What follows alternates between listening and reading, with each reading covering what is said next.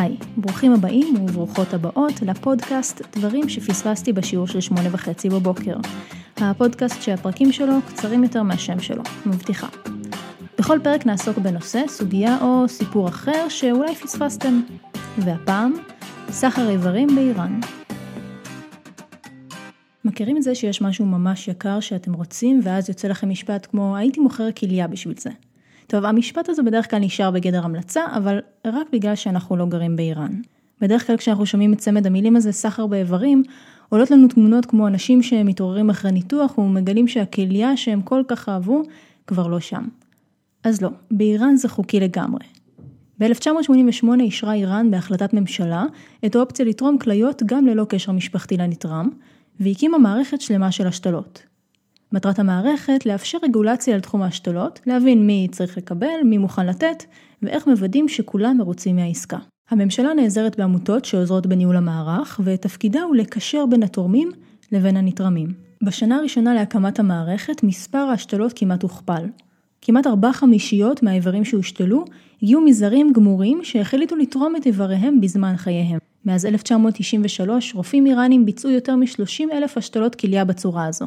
אז קל להבין למה שהנתרם ירצה לשתף פעולה, אבל מה יוצא לתורם מכל הסיפור הזה?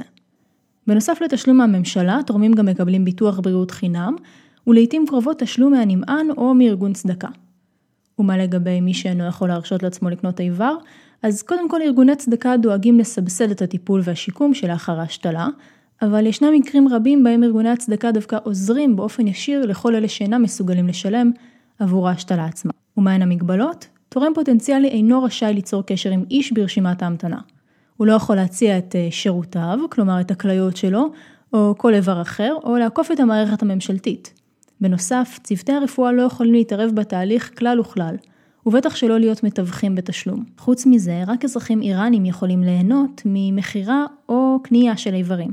כמו בכל מערכת, יש פרצות. תיירים עשירים עדיין מצליחים להגיע לאיראן כדי לקנות איברים, והשוק השחור, איך נאמר, לא בדיוק נעלם. ויש גם צדדים אפלים לכל הסיפור הזה. אנשים החיים בעוני באיראן רואים באפשרות למכור את איבריהם כדרך נוחה לצאת מהמצב הכלכלי אליו נקלעו. הם תולים מודעות במרכזי הערים, סמוך לאגודות הצדקה לתמיכה בחולי כליות ובבתי חולים, שם מבוצעות ההשתלות. בכתבה שפורסמה בנושא בעיתון הגרדיאן הבריטי, סופר על אלמנה שזקוקה לכסף על מנת לחתן את ביתה. באיראן נהוג שמשפחת האישה נותנת נדוניה, וכדי לא לוותר על כך היא מוכנה למכור את אחת הכליות שלה. אם היא תצליח, היא תגיע לאחד ממרכזי ההשתלות בטהרן, ותוציא אותה החוצה. כבר מאוחר מדי בשביל הבת שלי להתחתן, הזמן שלה עבר, אמרה האישה. גם היא כתבה על פתק את סוג הדם שלה ואת מספר הטלפון והדביקה ברחוב. אז זה היה עוד פרק של דברים שפספסתי בשיעור של 8:30 בבוקר. מקווה שלמדתם משהו חדש. נשמח לקבל רעיונות והצעות לפרקים הבאים, כי די בטוח שיש דברים שאנחנו פספסנו ואתם לא.